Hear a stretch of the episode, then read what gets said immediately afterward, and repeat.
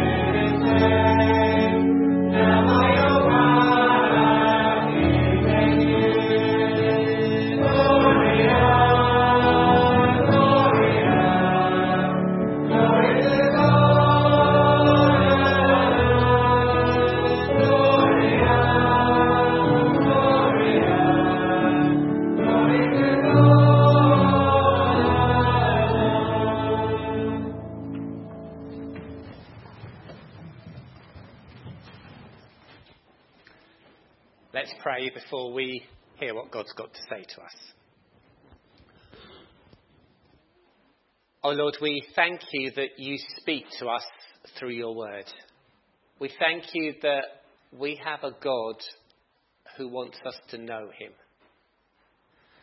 But we confess that so often our minds drift off, so often our hearts are hard, so often we don't look to you like we should. So as we come to your word now, we pray that you'll speak. We pray that you'll give us ears to hear what you're saying to us. Amen. So our first Bible reading is in Exodus. It's in chapter 5. And that is on page 48 of the church Bibles.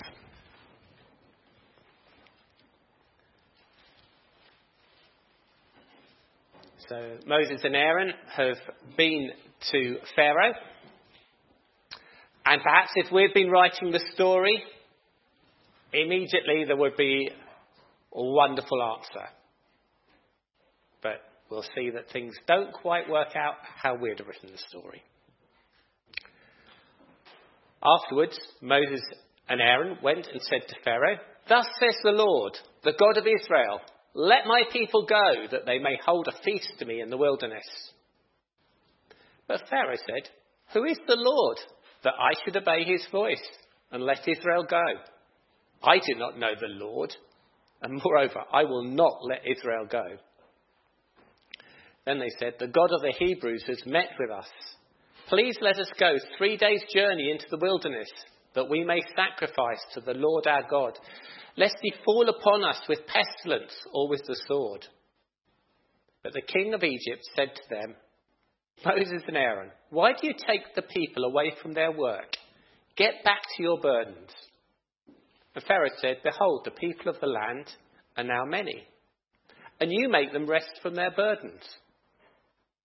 The same day, Pharaoh commanded the taskmasters of the people and their foremen you shall no longer give the people straw to make bricks, as in the past. Let them go and gather straw for themselves. But the number of bricks that they made in the past, you shall impose on them. You shall by no means reduce it, for they are idle. Therefore they cry, Let us go and offer sacrifice to our God. Let heavier work be laid on the men, that they may labour at it, and pay no regard to lying words. So the taskmasters and the foremen of the people went out and said to the people, Thus says Pharaoh, I will not give you straw. Go and get your straw yourselves, wherever you can find it. But your work will not be reduced in the least.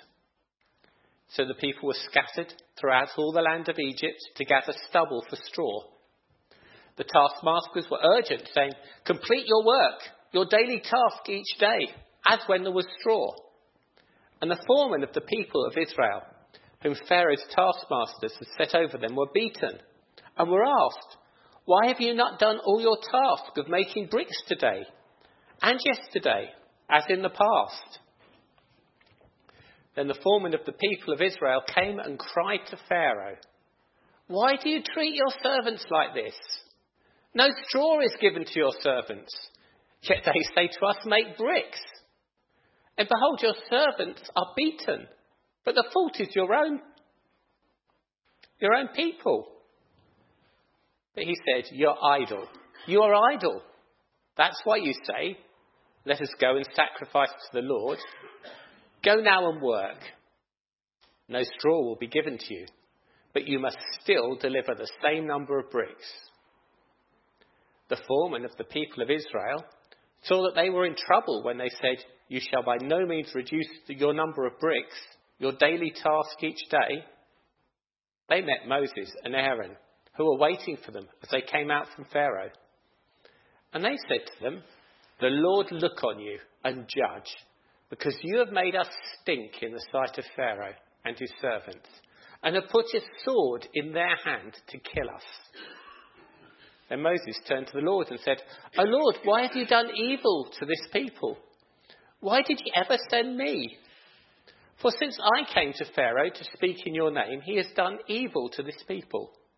and you have not delivered your people at all.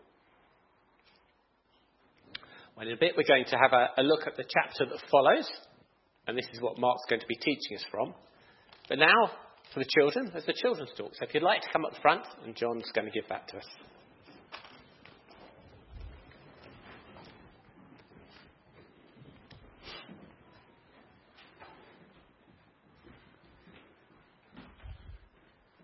Thanks. Any more coming up?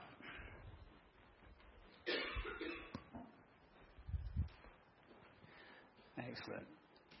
Well, just a quick one for, the adults in here first is um, our flyers are now in for, for Thrive. So we've got um, a stack full of them out in the, in the um, hall outside. So if any of you want to take a pile of them to hand out to the houses around about you, that would be much appreciated because I'm going to start flying some houses around the area this week. Um, and if you do take a pile, could you just let us know where you've um, stuck them in the letterbox so that we don't put too many through the same one. So just a reminder to you guys. All right, I want to talk to you guys about targets. Now, I hear a lot about targets at home, especially when it comes to school. The school always wanted targets for you to hit, aren't they? And sometimes it's really difficult to reach that target that they're setting for you, isn't it? You try, you try, and sometimes the harder you try, the harder it is to reach that target because it puts so much pressure on you, doesn't it? And when you reach that target, then all of a sudden, you're set a different target to reach. And that can become even more tricky. Now, I like sport. Do any of you here like sport? Some? Some hands up. Well, I really like sport. And most of the sports that I like playing, you have to hit a target. So I've got the first one here. Is golf. Any of you like golf? You like excellent, Harvey. Maybe when you're a bit older, you might like playing golf. But golf's a really tricky, tricky sport. And um, the aim of it is, in the end, you need to hit a target, which is this hole here, and you need to get that ball in the hole. Now, one thing that I would love to do, I'd love to get a hole in one where I hit the ball in one shot and it goes straight in the hole. But do you think I've done that yet? No, it's really tricky. Some people have got a hole in one, but do you think once they've got a hole in one and they take the same shot again, they get it in the hole again? I tried to look it up, and I think there's only been one person recorded that's ever got two hole in ones back to back. It is really, really tricky. You get a hole in one and you try again. It's very tricky. What about this one here? Football. Who likes football? I like football. And the aim of football at the end of the day is to hit a target, isn't it? It's to hit the goal, to get the ball in the goal.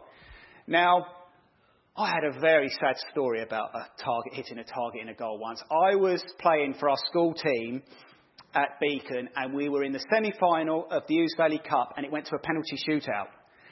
And I had the job of taking the last penalty to put us through. And guess what happened? I didn't score. I missed it. I missed it and I was so gutted. But fortunately, they missed their next penalty. They missed the target on the next penalty. And one of our players stepped up and scored the winning penalty. But what made it even worse was when we was at Beacon, we had this opportunity where we could do a school magazine. And it just so happened that this week we were doing the school magazine and I was the sports editor in it. So I had to write and do an article about me missing a penalty, missing the target in that, which wasn't very good, was it? And what about this? Has anyone played this game, curling? This is a really tricky game. So you've got to put your curling stones, you've got to try and get them into the target. Now, we've played it a few times, uh, especially Steph. And how difficult is it to hit the target each time, Steph? Very, very tricky. And not only if you do get it in the target sometimes, someone will throw a stone down and they will knock it out. So you think you've hit the target, and then all of a sudden, someone knocks your stone out the target. But it's a really, really good game. And the last one, this is something that we did yesterday, and this is what got me thinking about hitting the target. Has anyone played shuffle here? Had a game of shuffle with any of the adults? A few of you? Yeah, at the back there, we know you did. Well, on shuffleboard, there's lots of different targets for hit. There's a, a, circle that's halfway up the board, and you throw these sort of like, they're like little curling stones down, and you've got to try and hit the target. And it is really, really tricky. Really, really tricky. And sometimes you might get it in the target, but then someone will come behind you afterwards and they will throw their one, and it will knock your one out of the target. And it's really annoying, really, really annoying. And you'll throw another one down because you've got four goes. You might land it near the target again. Then all of a sudden, someone will throw one down and then knock it out again. And it is really, really tricky. Anyway, what I'm trying to say to you is all these things, these sports that you do, or at school when you're trying to hit a target, sometimes you can't really do it over and over again. You might be able to do it once or twice, but ultimately it's really, really difficult. And you don't always hit the target. And sometimes, like with me, when I used to play football especially, if I couldn't hit the target when I played football, or I couldn't score, or something went wrong, I used to get really, really cross with myself, and it used to make me feel really down. Not just when I'd miss the target, but for like two, three, four days, even until the next time I played, it used to really, really get me down, and it used to play on my mind. And I would think, I've got to hit the target next time, and then the harder I tried, sometimes the harder it got.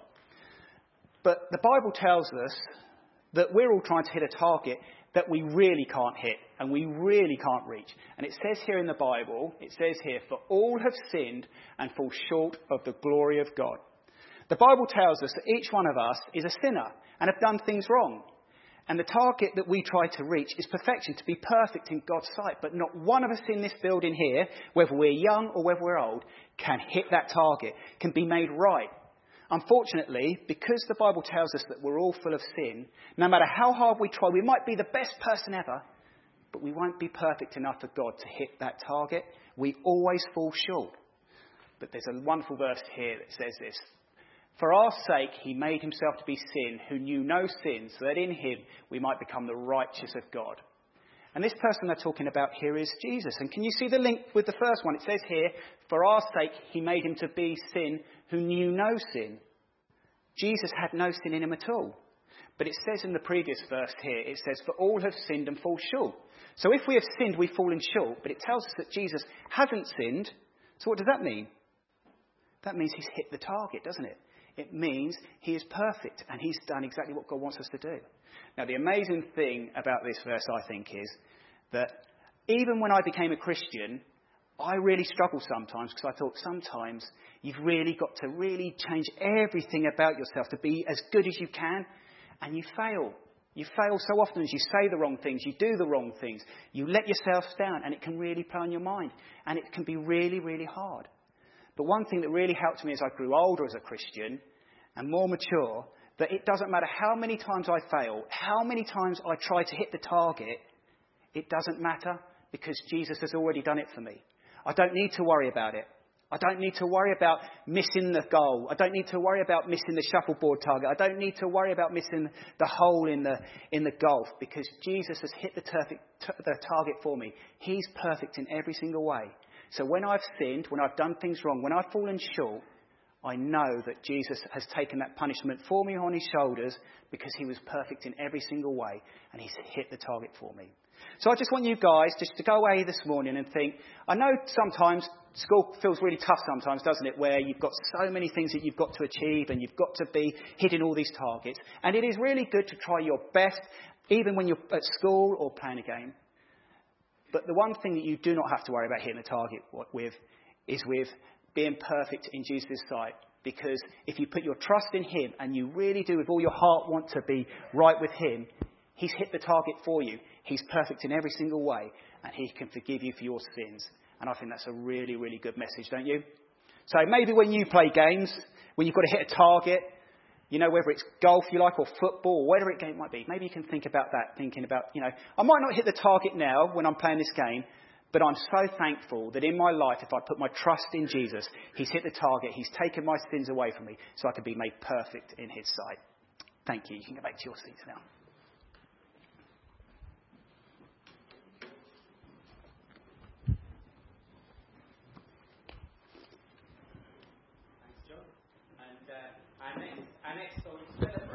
The fact that as we come to Jesus, we have a Saviour of our ruined life. So when the music starts, let's stand and sing.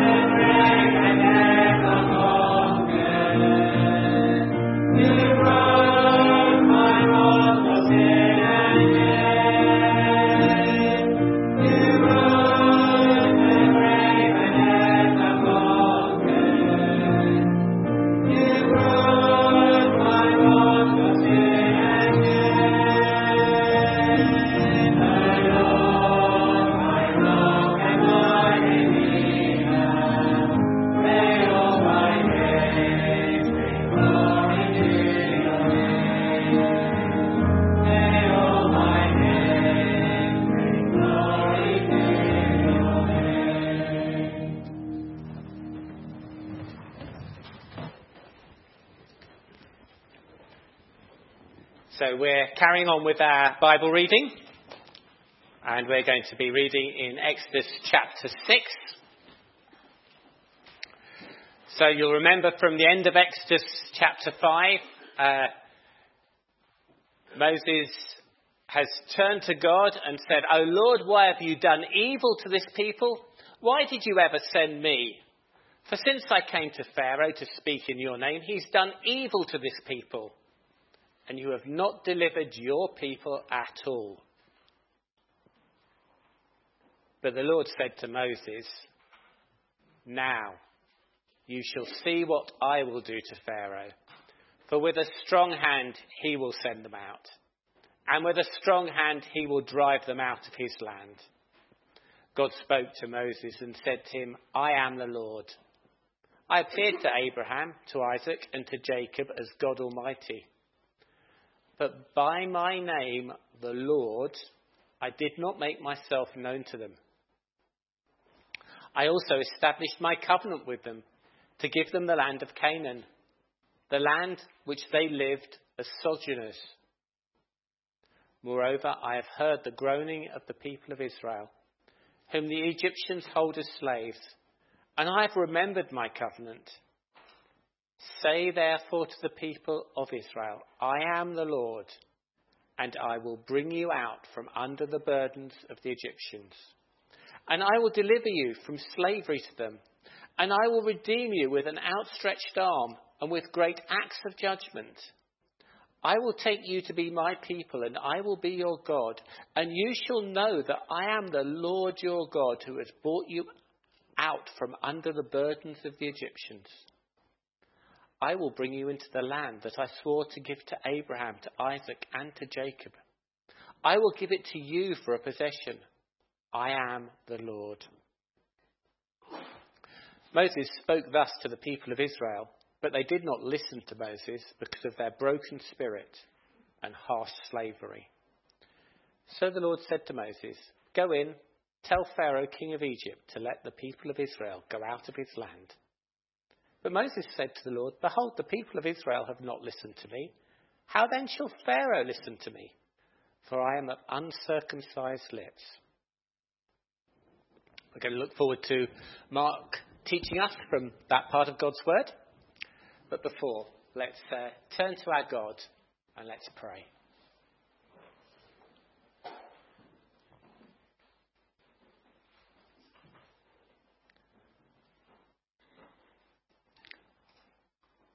Oh Lord, we've just been reading about how you describe yourself as the great I am, the one who always has been, the one who always will be, the one who made everything, is above everything. There is no power that even begins to register on the scale of your power.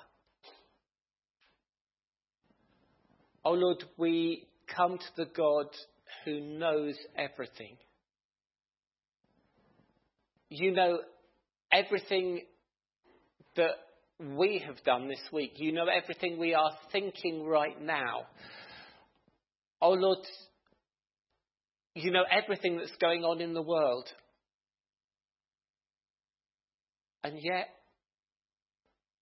you call us to come to you as our Father in heaven. And we pray that you will help us to have the spirit of children coming to you. We, we pray that you'll help us to open our mouths. We pray that you'll help us not to hide away from you. We pray that you'll help us to be honest with you as we come to you in prayer. Oh Lord, we do want people to know how great you are. And Lord, we thank you that you tell us so much about what you're doing, what you have done, and what you will done, do in your word. We thank you that you show us your heart, and we pray that you will help us to know more of your word, to be more keen to read it, to find you, to know you, to love you, to follow you, so that your kingdom is obvious that you are our king in every day and every moment of our lives. Oh Lord, we want to know you more. And Lord, we pray that you will help us to be motivated that those we love will know you more. And we pray that you'll help us to love our neighbours enough to tell them about you. Oh Lord, we pray that you'll give us confidence in you as our great God, which means that we don't hide away, but that we are your light bearers in this world. Oh Lord, this, this world is dark. This world is sad. And, and, and we do pray that you will bring peace, that you will stop the plans of wicked people. Oh Lord, we see that in the nations of the world as Russia continues to occupy Ukraine, as children are murdered by one side and children are bombed by another. Oh, we pray for peace. We pray especially for your people in those situations. Oh Lord, we ask that you will be especially close to them, that they will turn to you in their distress and that they will know, and that their relationship with you as the rock will shine out to the people who are without you and without any hope in this world.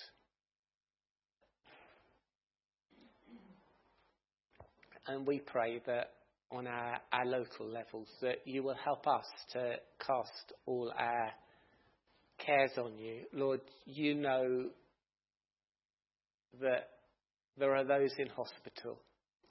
There are those who are facing treatment for diseases. There are those who are troubled in their minds. And Lord, there are things that many of us don't know about in each other's lives. But you know, Lord, and you care. And we pray that you'll Give healing to those who are sick. Give peace to those who are friends of those who are sick. Give peace to those who are troubled. And Lord, you know all the troubles that can run through our lives. Oh, give us wisdom and help us to remember that, like Abraham was just a visitor in the land he was in, we're just a visitor here on earth. And that if we're your children, one day we will be with you forever. Oh Lord, help us to grasp hold of that, we pray. And to know that that is the glorious truth. And Lord, we pray that you will help us and forgive us and keep us from being distracted by things that don't really matter by things that aren't really important, by things which don't show a love for you or a love for other people. Although they might not be bad things, but Lord, you know how we can so easily waste our lives. And Lord, as we've been hearing about missing the target, oh Lord, we pray that we will be more concerned about living in a way that pleases you. Oh Lord, I pray that you'll give us more passion to hate the fact that we miss your mark than we do about missing our sporting or our academic objectives. Oh Lord, we pray that knowing your smile, knowing you will be our goal, our passion. Oh Lord, do put your spirit in our hearts more and more so that we love you more. And Lord, we, we, we know that we will never be like Jesus. But we want to be, and we pray that we'll want to be more and more. And we pray that we will know the joy of being forgiven as we come to you, confessing the times we've missed, the times that we haven't even looked in the right direction. Oh Lord, you know, and we're glad that you're full of mercy. And we're glad too that you supply all we need. Oh Lord, we do thank you for that. And we thank you that as we face this next week, we know you care for us and that you will give us all we need. And we pray, Lord, that you'll give us hearts that forgive. We pray that you'll give us protection from the enemy and the way he so easily leads us into blind alleys, leads us into things that we shouldn't be doing, so that we can live to bring glory to you. Oh Lord, we thank you that you've given us your word. We thank you that you promise that it is powerful and effective, that it doesn't return to you empty. And Lord, we thank you that you've uh, given us Mark to teach us from your word. Lord, we pray that you will give him the words that you want him to speak and that you'll speak to our hearts today. Amen. So, we're going to sing again, and after that, Mark's going to come. So, when the music starts, let's stand and sing.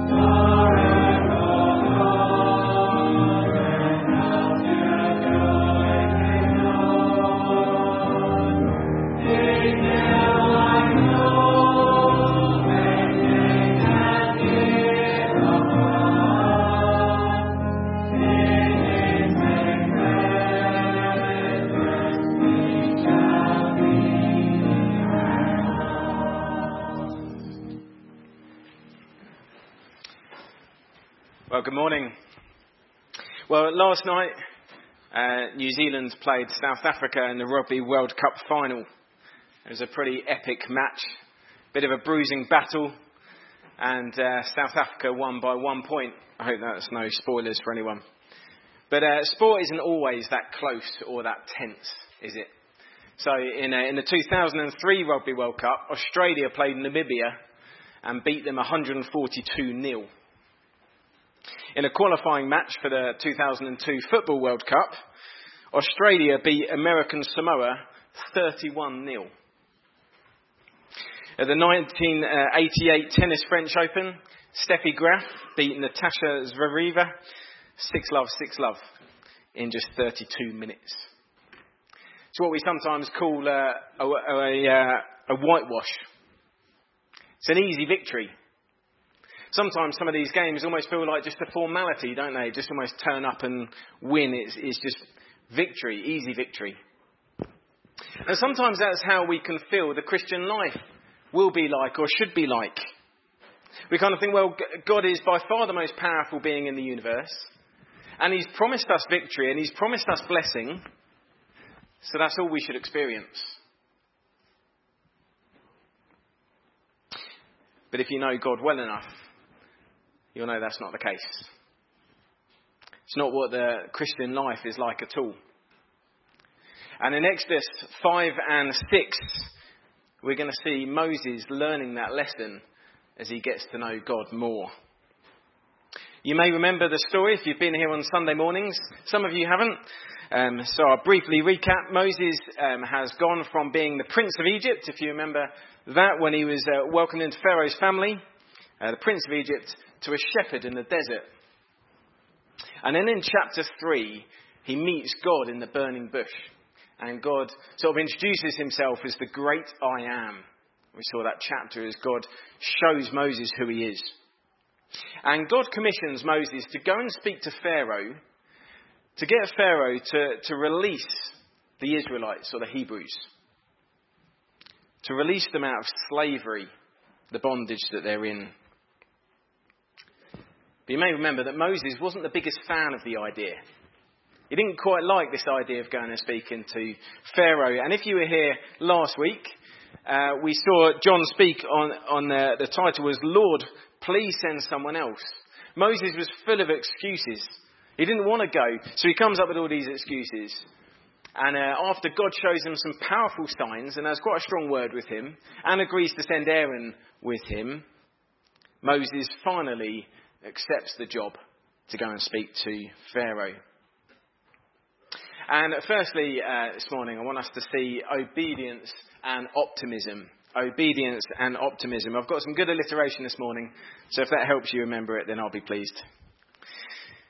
So we're in uh, Exodus 5 and 6, as I said, uh, but we are actually going to look just quickly at the end of chapter 4 as well, because I think that'll be helpful for us. So before uh, Moses and Aaron go and speak to Pharaoh, they've got to speak to the elders of the people of Israel.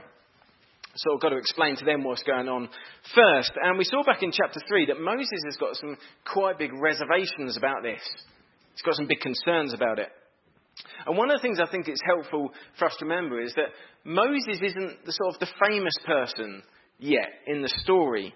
He's not the hero leader that we all sort of know and love when we think of Moses. In fact, um, in the second half of chapter 6, which I thought I'd be kind and not get Tony to read, um, but in that, in that second half, there's a genealogy. And the reason it's there is, is to explain who Moses and Aaron are, to show that they are Israelites. They're actually Levites. But it's there to show that they haven't just wandered out of the desert, these are Israelites. People don't really know who he is yet. So Moses has concerns about how he's going to be received when he goes and he says, Look, I've got this message. Well, how, how are the elders of the people going to receive me when I just turn up and say, I've got this message? But what happens? Well, he, he goes and he gathers all the elders together and he tells them what God says. And then this is what it says in verse 31 of chapter 4. And the people believed. And when they heard that the Lord had visited the people of Israel and that he had seen their affliction, they bowed their heads and worshipped. Well, it couldn't have gone much better for Moses. God is clearly at work. He was nervous about how they'd respond, and yet he goes to them and they respond, they listen, and they worship God. And so, kind of with an extra spring in his step, with a fresh burst of optimism, Moses heads off to Pharaoh. God's going to do his work. 5 verse 1 Afterwards Moses and Aaron went and said to Pharaoh, Thus says the Lord, the God of Israel, Let my people go, that they may hold a feast to me in the wilderness. God's promised to let his people go. So Moses has a fair amount of confidence. But Pharaoh doesn't play ball. And the next thing we see is defiance and discouragement. Defiance and discouragement. Pharaoh replies, this is verse 2 of chapter 5 Who is the Lord that I should obey his voice and let Israel go? I do not know the Lord, and moreover, I will not let Israel go. It's really important to understand here that when Pharaoh is saying, Who is the Lord? he's not just saying, Who is the Lord? Which, you know, he might have been a little bit because he probably didn't know much about God. But he's also, he's asking this sort of rhetorical question who, who is the Lord to tell me what to do? We get it sometimes, don't we, where someone says, Who are they to tell me what to do? We've probably all heard that. And this is kind of what Pharaoh's saying. Who's the Lord to tell me what to do? You've got to remember, this is Pharaoh. You know, in, in ancient Egypt, they were often seen pretty much as gods. They weren't used to being order, ordered around. They, they could do the ordering and no one could say, you know, they didn't have human rights and things back then. But they could do whatever they wanted. And their word was effectively the word of a God to many people. So he's saying, Who is this God? Trying to order me about. Moses tries again in verse 3. The God of the Hebrews has met with us. Pharaoh saying, Don't you realize I've met God? Please let us go three days' journey into the wilderness that we may sacrifice to the Lord our God, lest he fall upon us with pestilence or with sword. But the king of Egypt said to them, Moses and Aaron, why do you take the people away from their work? Get back to work. What are you doing trying to offer them rest? It clearly riles Pharaoh up. Instead of giving them a break from work, Pharaoh makes things a lot worse for the Israelite slaves. The same day, Pharaoh commands the taskmasters to not let them have any straw. The straw in those days was a key component of bricks. But Moses says, oh, and by the way, make sure they make the same number of bricks. I don't, I don't want the brick count going down. And then in verse 12, we see that uh, the people are scattered throughout all of Egypt looking for straw. You can imagine it if they've been slaves desperately trying to sort of make these bricks keep up with everything, to suddenly have to, to spread itself all over Egypt just to get straw and be expected to make the same amount of bricks in incredibly harsh conditions. Well, I think we can only imagine really what, how brutal life must have been. Under the heat of the sun, very little protection from the sun. Uh, you know, they wouldn't have had regular breaks. You know, wouldn't have had right, your lunch breaks from 1 till 2. You know, very little breaks, very little water, suffering from malnutrition, incredibly harsh treatment from the uh, taskmasters and the foremen, long hours. This was brutal, what these slaves were going through. And it gets so bad that the foremen of the, the Israelites cry out to Pharaoh and they say, Why are you treating us like this? But Pharaoh's got his response ready. He's been thinking about this. It's because you've been idle. Says, idle. If you've got enough time to be thinking about going off into the wilderness for a festival, clearly you haven't got enough work going on. You need to be doing more. You're lazy. Well, when Pharaoh says this, the foremen know they're in trouble, so they, they head out of there. And when they head out, they bump into Moses and Aaron. You can imagine it's a pretty frosty greeting as they bump into Moses and Aaron. This is what they say. Maybe it stuck out to you when Tony read it. The Lord look on you and judge, because you have made us stink in the sight of Pharaoh and his servants, and have put a sword in their hand to kill us. You see, the blame game begins here. They, they lay the blame, uh, they, they place the blame firmly at Moses' feet. It's not exactly the deliverance you promised, is it, Moses? And did, did you notice what it said as well? The Lord judge you for what you've done. Well, the Lord's not going to be judging Moses because it was the Lord who told Moses to do it. You see how they, they blame Moses, they, they, they call down God's judgment on him. And just notice as well that Pharaoh seems to be getting away pretty lightly in all of this. They're not really blaming Pharaoh. It's Pharaoh that's got them in slavery. It's Pharaoh that's made it so much worse for them. And yet they're, they're blaming Moses. They've forgotten where the real blame lies. But then Moses, he picks up the blame and he, he puts it on God. He hands it over. Says, Oh Lord, why have you done evil to this people? Strong language, isn't it? God, why have you done evil to this people? Why did you ever send me? For since I came to Pharaoh to speak in your name, he has done evil to this people, and you've not delivered your people at all. Moses just can't get his head round it. What have you done, God? I, I came with such high hopes. I was so optimistic. It's just gone worse. God, what have you done? What evil have you done? Just think, it's important, I think, just one of the reasons why Moses is so discouraged is, of course, he doesn't have Exodus in his Bible app that he can look up. He can't see the rest of the story. He hasn't got the remaining chapters that we do.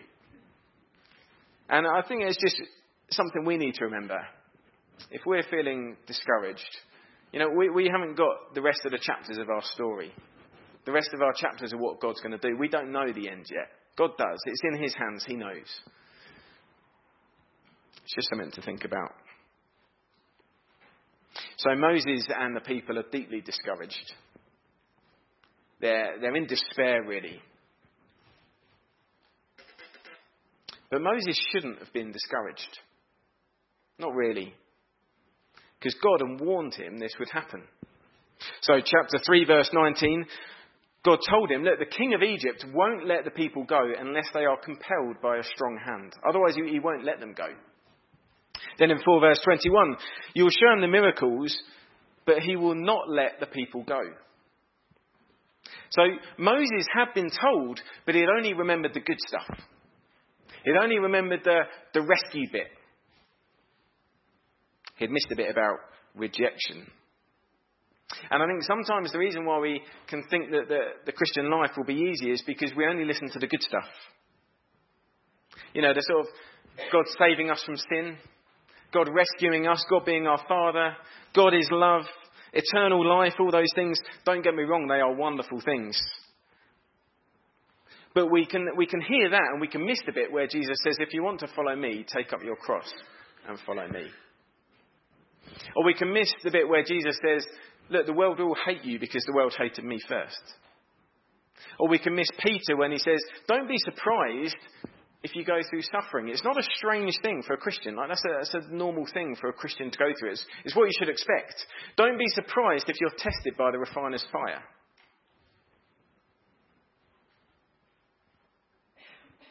This is one of the things that Moses has to learn.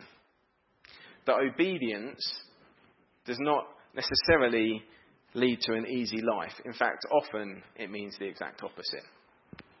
Obeying God does not often lead to an easy life, it often means just the opposite.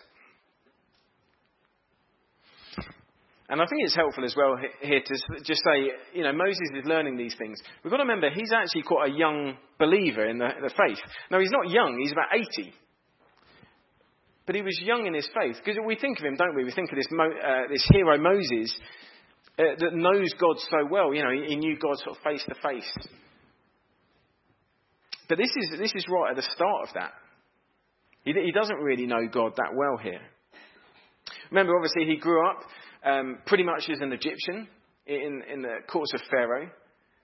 And then he spends sort of 40 years in the desert, in the wilderness. And then in chapter 3, he meets God. So he doesn't know God that well.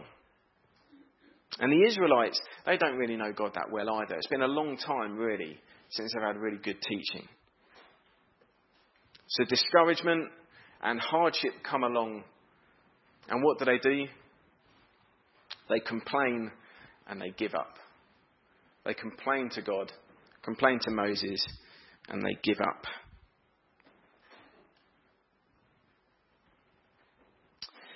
Well, maybe you've known discouragement in your life. This was pretty serious discouragement here. Maybe you feel like you've been through some really discouraging times. Maybe you're in one right now.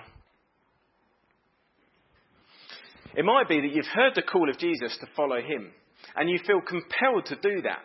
But you shared it with a friend or, or someone in, in your class or your office. You just shared it. And the news spread like wildfire. And ever since, you've been relentlessly mocked for your interest in being a Christian. You think, you, just feel incredibly discouraged, and you think, uh, that was the start of my hope, and it's just gone so bad already. Or maybe you're a Christian YP, and you've been baptized fairly recently. I'm not thinking of anyone, by the way, in particular.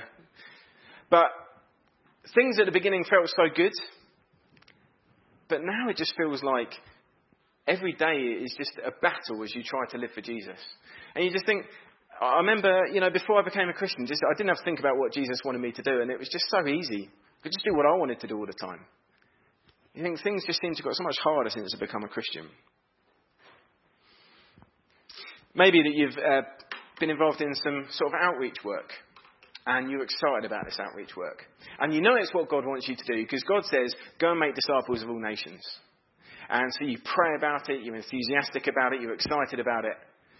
And yet, it, all, it almost seems like the more you pray, the less numbers there are, and the less enthusiastic people are about it. You just think, God, what are you doing? I'm obeying you, God, you, you, have said, go and make disciples, and yeah, it just seems to be failing. Or you're a young Christian and you're involved in a, a life changing accident. And you just think, God, what's going on? How, how can you do that to me? How can you possibly be good? We can become easily discouraged, can't we? Sometimes to the point of giving up. You know, it happens very often in the Christian life that God's plans don't quite match up with ours. And if we don't know God very well, what do we do? Well, we can be a bit like Moses sometimes, maybe a bit like the Israelites. We complain and we blame God.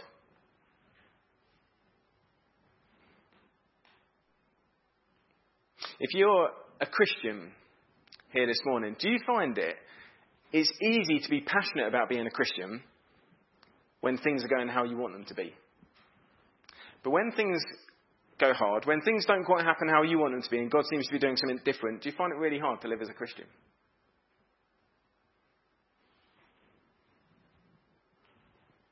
Hudson Taylor, many of you know of him. He was a missionary to uh, inland China in the 1800s. And uh, he, he, gave up a, a, comfortable life to go and serve Jesus in that country. And uh, he gets there, and fairly soon his wife dies, his children die, his close friends leave him, and, and life is just a struggle in all sorts of ways, financially, and it's just, it's just a struggle for him. He knew the depths of discouragement. But this is what he says. He says, difficulties afford a platform upon which He, God, can show Himself. Without them, we could never know how tender, faithful, and almighty our God is. I'll read that one more time. Difficulties afford a platform upon which He can show Himself. Without them, we could never know how tender, faithful, and almighty our God is. You know, Hudson Taylor understands something here that Moses is just about to in our passage. See, it's on the, the darkest backdrops that the, the beauty and the power of, of God is, is best seen. So, thirdly and lastly, revelation and recommissioning. Revelation and recommissioning. So this is the start of chapter 6 but the Lord said to Moses, Now you shall see what I will do to Pharaoh. This is why I gave it that title. Now you shall see what I will do. On that backdrop, Moses, now you will see what I will do. what I will do to Pharaoh. For with a strong hand he will send them out, and with a strong hand he will drive them out of his land. Now you're going to see what I will do. Did you notice what God will do? Well, with a strong hand he will send the people of Israel out of the land. And when I hear about strong hand, I automatically think of God. I think of God's strong hand. But that's not who he's talking about here. He's talking about Pharaoh's hand. God's saying, Pharaoh will send them out with a strong hand. With a strong hand, Pharaoh will drive them out of the land. You see, this Pharaoh that had been so defiant, this Pharaoh that had been saying, I will not let them go, God's saying, not only is he going to let them go, he's going to drive them out himself. That's how God's going to display his power, by making Pharaoh drive them out himself. We're going to see God's power in a way that we never would if Pharaoh had just said, okay, off you go.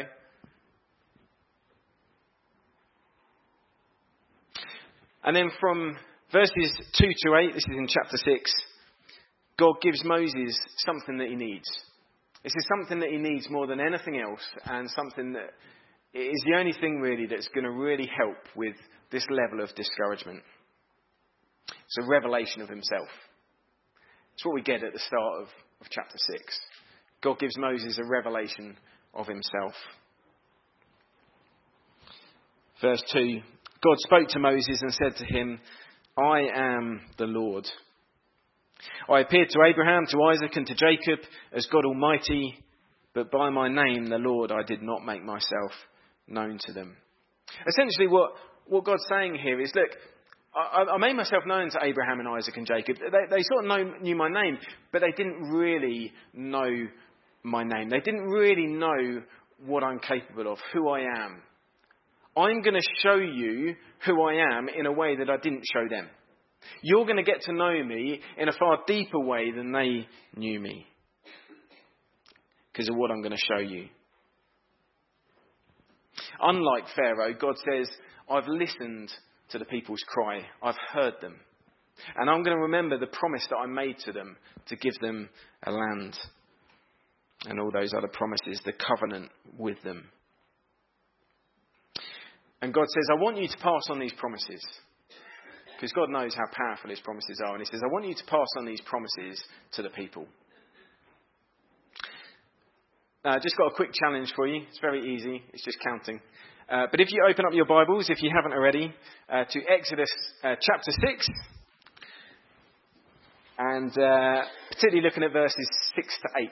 So if you haven't got your Bibles open, maybe now is a good opportunity to open them. So Exodus chapter 6, and verses 6 to 8.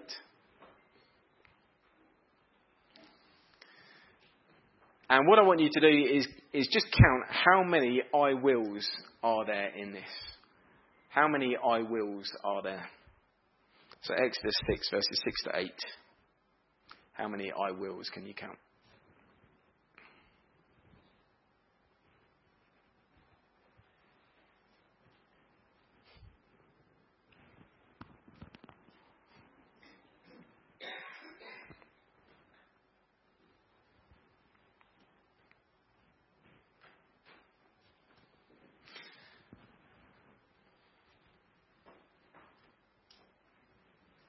I won't pick on anyone, but can anyone shout out an answer?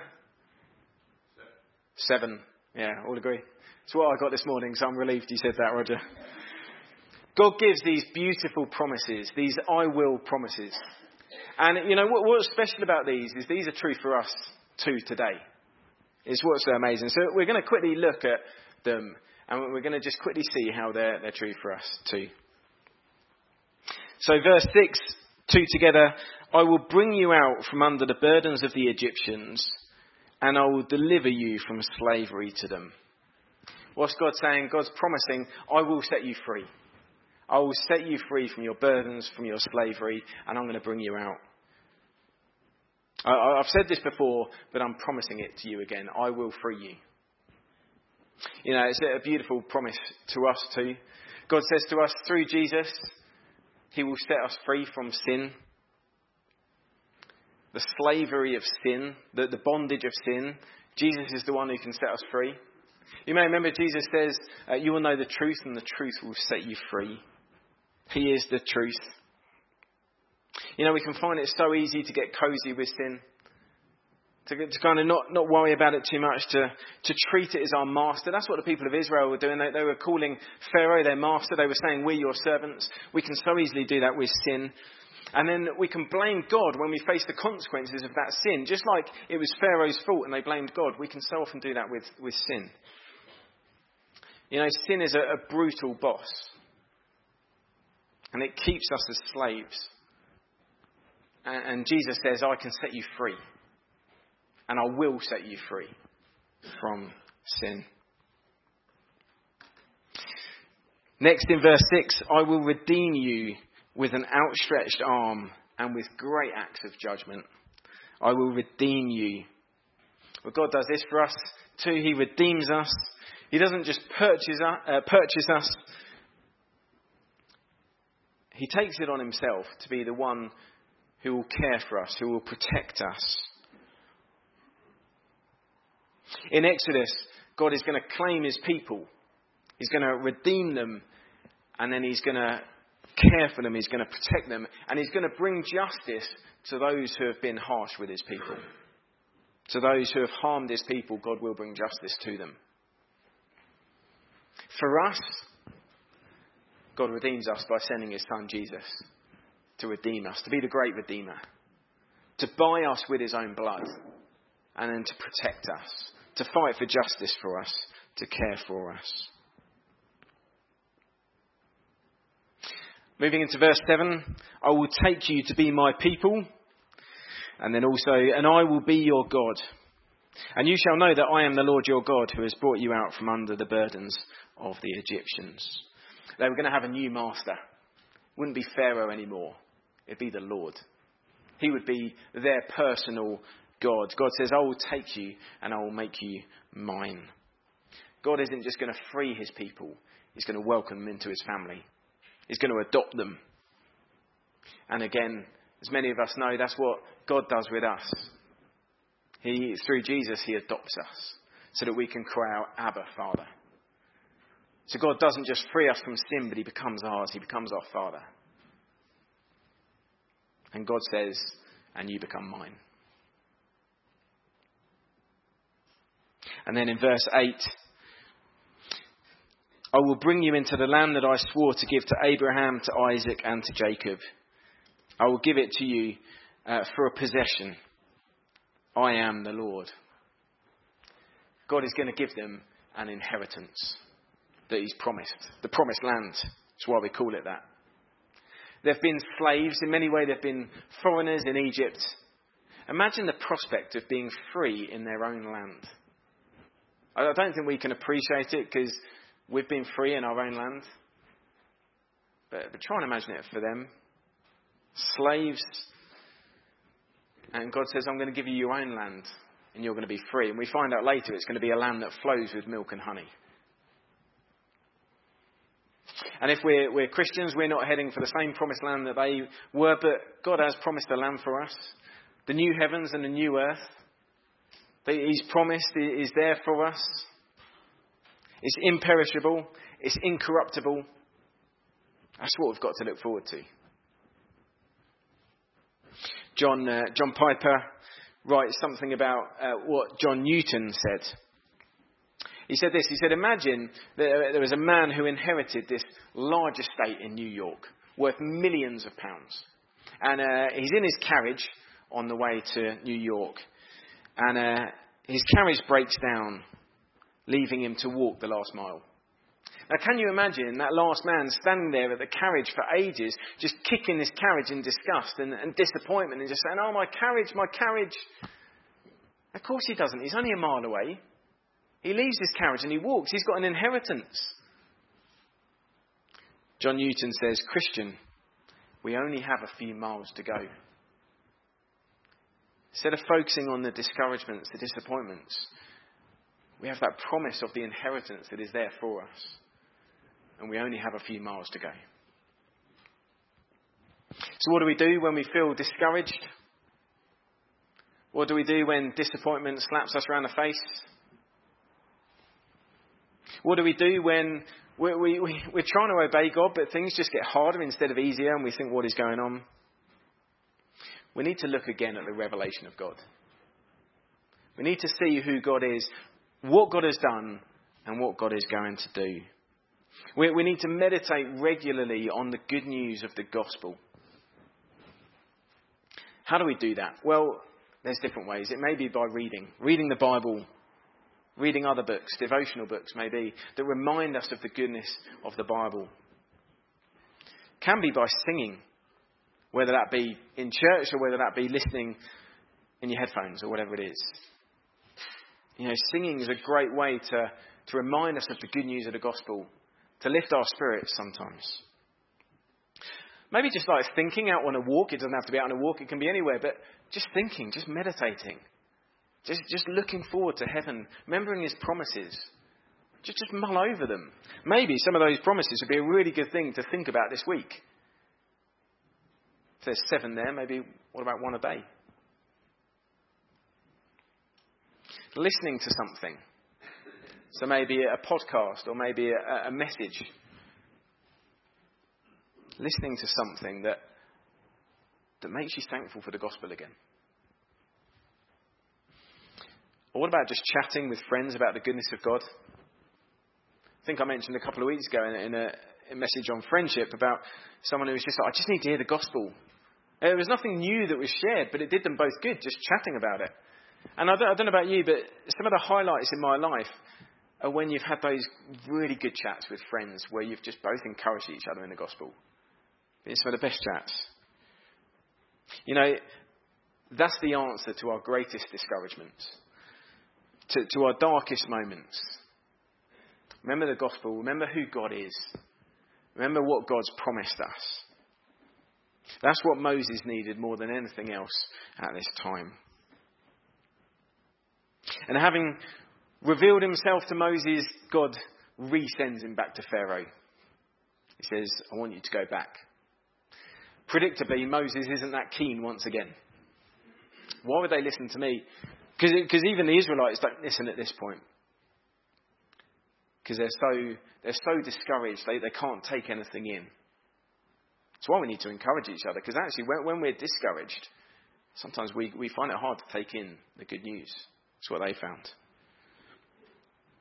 So Moses doesn't really want to go. But Moses says, I've shown you who I, uh, God says, sorry, to Moses, I've shown you who I am. I want you to go. And I want you to share those promises with the people. And I want you to speak to Pharaoh again. And we're going to see what happens next time in chapter 7. Well, let's pray and then we'll sing together.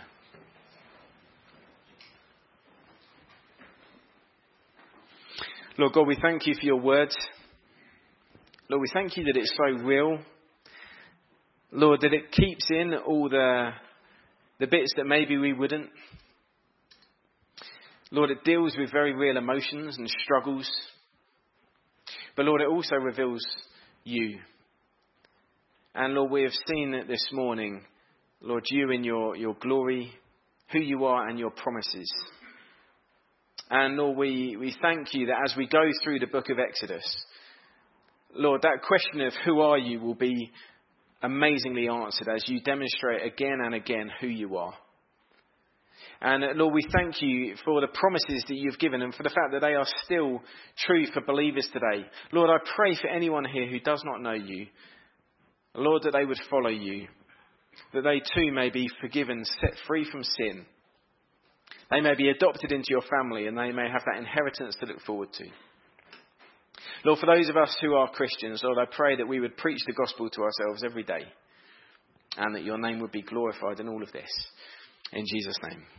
Amen. Well, we're going to sing our last song now. What is our hope in life and death? Christ alone. Christ alone. What is our only confidence? That our souls to Him belong. So when the music starts, let's stand and sing together.